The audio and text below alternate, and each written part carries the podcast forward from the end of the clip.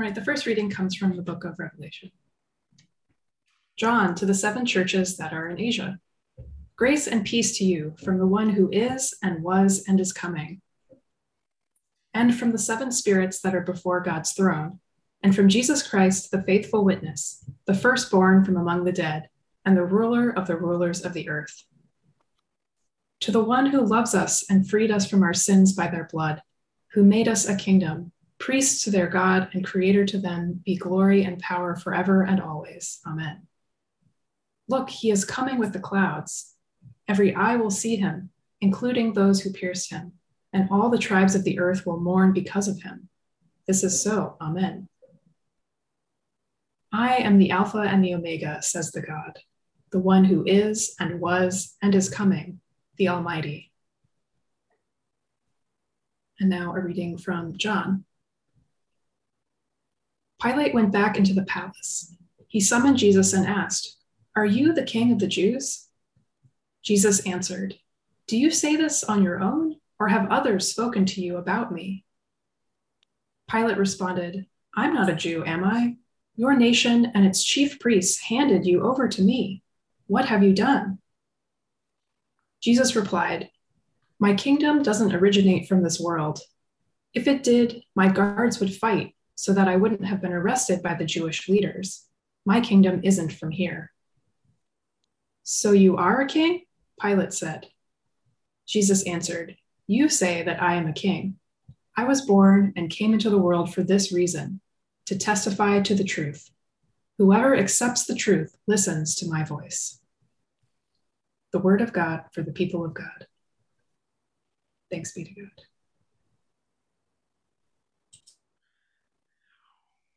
Well, good morning, all. It is good to be with you here. Um, uh, lots of grace abounds as we begin to um, uh, figure out how to do this hybrid thing. One of the things that I've learned is that I actually can't, I can read this close, but I can't read the monitors that are far away. So I'm going to be doing this until I figure it out. Aging is uh, quite fun. Uh, but it is good to be with you, uh, both in person and seeing some of you, as well as those of you that are still joining us on Zoom. Um, again, the angles are all going to be a little different as we figure this out, um, but I'm grateful for those who are diving into this uh, new space and new way of being. Uh, and for those of you that have never been able to really join us in person or you're too far to, uh, we are grateful that you are still with us on Zoom. So let's, um, let's before I begin, let's take a, just a word of prayer. Let us pray. Holy gracious God, for the Spirit that is in this place, the Spirit that guides us, that nurtures us, that prompts us and pushes us and does all the ways in which uh, you move us into the world, we give you thanks. May you be in this space this morning, however and from wherever we may join you. Let the Spirit move in our souls so that we may be transformed people. For the world is in pain and it is struggling, but you have called us to lives of hope, love, and justice. And for this, we give you thanks. Now may that same Spirit guide the words of my mouth, the meditations of all of our hearts, so they're acceptable to you. We pray all this in the name of Christ. And all God's people say, Amen. So I, like preachers around the country this weekend, we were rewriting our sermons.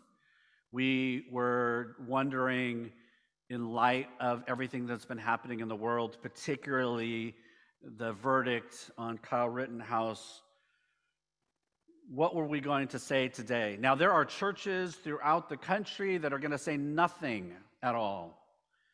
Because, as we know, in certain locations and privileges, if we did not want to think about what happened in that trial and the ramifications of that and all of the things that, that underlie what's going on in our country, we probably, even in this church, wouldn't really have to.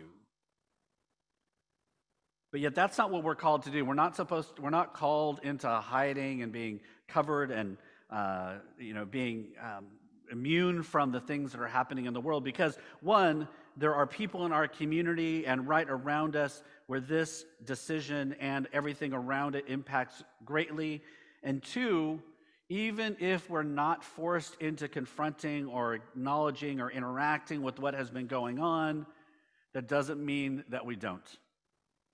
This community for years has committed itself to racial justice has committed itself to fighting injustice in the world, has committed itself to compassion as we walk the streets. Now, I wish it was easy for us to say, here's exactly what we should think about everything that's going on. And that is somewhat easy. There are all the ways to think about what happened. We can talk about vigilantism. We can talk about white allies at a Black Lives Matter movement. We can talk about just inherent racism in the country. But the question for us today, and I don't I do not say this very often, but because I chose these passages months ago, and today in a in a more traditional setting, it's Christ the King Sunday. I will ask us, what would Jesus do? Again, I do not use that phrase very often. I don't wear bracelets. But in many ways, the question for us is really how does Jesus move in our hearts, minds, and souls during a time in our country and culture that is struggling? During a time in our country and our culture where if we chose not to deal with it, we may not even have to. What would Jesus do in the face of a country that continues to be torn apart? What would Jesus do in the face of a people and a community who continually receive messages that their lives do not matter? What would Jesus do in the face of how we treat young people today and how we determine who is a child and who is not? What would Jesus do as we as a people try to figure out how we live lives of justice in the world. We get a clue in this from the part where we hear about in Revelation. I don't preach on Revelation very often. I mean, it's uh, not my prime go to book, but there are three parts to this first part of Revelation that I think are really important and interesting for us. The first is how we understand who Jesus is in the world. This first part, we're introduced to Jesus as a faithful witness. And that witness and that how that's translated as often as martyr or being there in compassion. But I think one of the things we understand is that Jesus walks among us, that Jesus is in the midst of who we are as people. And Jesus is, in fact, weeping and struggling along with us. That there isn't this Superman Jesus that's going to sweep in and kind of save the whole thing. It's, it is a Jesus who weeps and mourns and is struggling with who and, and how we are supposed to be with one another. I think that one of the things that we have to be bold about is not only to be standing, weeping with those who have been killed but also standing and weeping with those whose perspectives on the world and another human being have been skewed to hate. You will often hear me talk about the body of Christ can't just be people we agree with. The body of Christ is not simply the people that we um, are, are in line with politically, ideologically, theologically. Now, I'm not saying when we think about that that the body of Christ has to come together and have dinner together every night, or that I'm going to hang out with people that I, I vehemently disagree with. But what I am saying is that if we stoop to the level of dehumanizing even those who resort to violence, even those who would say that our black brothers and sisters are not worthy, even those who take it upon themselves without being asked to bring guns into a city and defend something that has not been asked to defend, even those who we vehemently disagree with and struggle with what they believe, yes, even they too are part of the body of Christ. And if we lose that, we give up who Jesus calls us to be. Now, I'm not saying that we don't hold people accountable. I'm not saying that we all of a sudden are going to stand in a circle and sing kumbaya and everything is going to be great. What I am saying is that we take the idea that Jesus is humanity is with us, that we take that seriously. That is a prophetic word for the day. It's a prophetic statement to go into the world and say about somebody like Kyle Rittenhouse, 17 years old, being framed as this monster. That the problem isn't that Kyle Rittenhouse, what he believes and thinks is that not all 17 year olds are treated equally. We know that how he has been perceived as a 17 year old is different than how African American men and women are perceived as 17 year olds. And so we have to be able to hold that tension together and say that all are part of the body of Christ and that we move into our world. As we move through the world, we live that and we believe that every day. Because if we believe that Jesus is a witness and Jesus is present with us, then we have no choice than to see every human being who crosses our paths as part of the body of Christ. Then there's the second part. So there's this humanity of Jesus that comes in.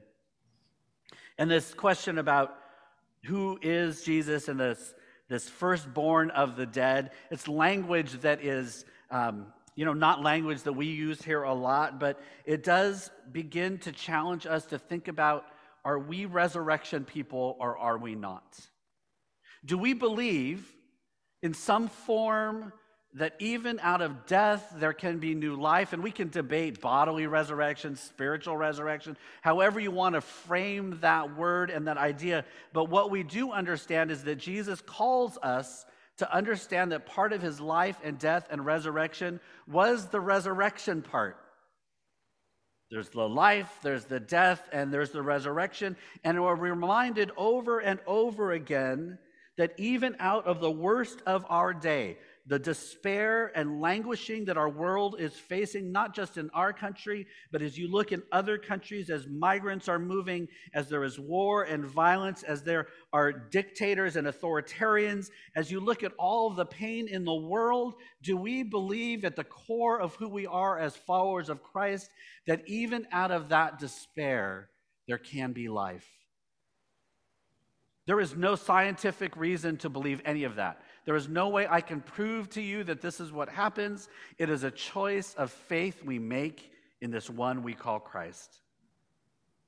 And for me, to choose otherwise is to give up on the goodness of humanity and the goodness of the Spirit that moves us through. And so I choose to believe that even out of despair, whether it's personal, internal, and deeply emotional, or it is a cultural and a global setting of despair, that there can be and will be new life.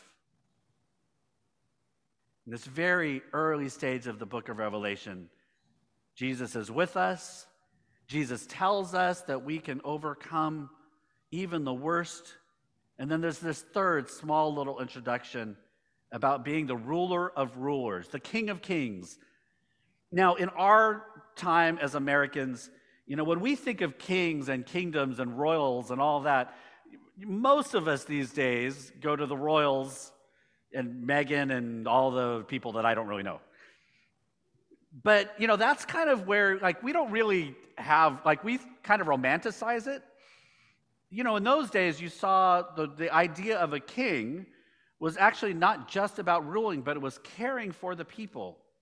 When I talk about the, the nature of Christ, and I often will say prophet, priest, and pastor, that is originally prophet, priest, and king, because the king was meant to tend to the people. And so it's no mistake that Revelation says, after this faithful witness and martyrdom, after we understand that there is life after death, that ultimately Jesus tends to our souls, cares for us as individuals and as people. And that if we can do nothing else this day, is that we can offer all of that to Christ not saying that this is, this is not an altar call for you to offer your life to Jesus. All this is, is about understanding that Christ can tend to our souls. However, you may interact with the one we know as Jesus, however, you may struggle or scream or cry or laugh or weep or whatever you may be feeling, that we hold all of that together because Christ is amidst and among us. So, this faithful witness this one who overcomes death, and this one who tends to our souls is the one we follow. Because if we can't do that boldly, if we can't do that in a way that is different than how others do, if we can't do that in a way that tells a unique story out of our particular tradition and our particular community, then what are we doing? We are not just a club. We are not just a bunch of people who have known each other for a long time and like to hang out. We're not just a bunch of people who come together because we want to see each other's faces. We are those things, but we are not only that. At the core of who we are, who we claim to be, are followers of Christ. We are in different stages of that journey, but that is our calling as a church, as a congregation as a people who have said over and over again that we pray in the name of Christ. Now, I know that for many of us, this is not the language that we would use as you are hanging out with friends or with people or the Thanksgiving. I do not, if you have never talked about religion out loud, I do not suggest this Thanksgiving you begin just to saying, hey, have you met Jesus? Please don't do that. Um, but we can walk into those spaces this coming up week knowing that we are all part of the body of Christ. I don't know how many of you are going to be sitting around the table with friends or family or strangers, and you have no idea what is about to happen. You have no idea what people are going to say, what they think, but for some reason you've decided to gather together. There's going to be different political positions. There's going to be different perspectives on what's going on in the world. There are going to be family struggles that are going to be unearthed. There will just be the tiredness of the day that will be manifest. However, you need to tap into your belief in Christ around that table, do so. If it is the Christ who weeps with you and struggles with you as a community, lean into that Jesus. If it is the Jesus that you need to remember that, oh, even out of this terrible conversation, there is new life, lean into that Jesus. And if it's the Jesus you just need to, like, oh, Lord, oh, Lord, what's going on? Hold my anger, hold my fear, hold my weeping, hold my mourning, or listen to my laughter, whatever it may be, lean into that Christ. For today, we do end our ecclesiastical year, and we begin next week in preparation of the birth of Christ, the center of our story, the one who walked among us, the one who lived and died and was resurrected. That's the story we have been told, and that is the story we tell. Let us pray. God, for your presence and your spirit in and amongst your people this day, we give you thanks. We ask, O oh God, that your spirit would continue to move us out of the places that we now sit or stand or recline into the world, professing, living, speaking, praying the movement of Christ in whatever ways we feel called the Christ who is with us, the Christ who conquers death, the Christ who simply holds and tends to our souls. We thank you for this faith journey this day and every day as we continue to follow the one called Jesus. We pray all this in the name of Christ, and God's people say, Amen. Amen.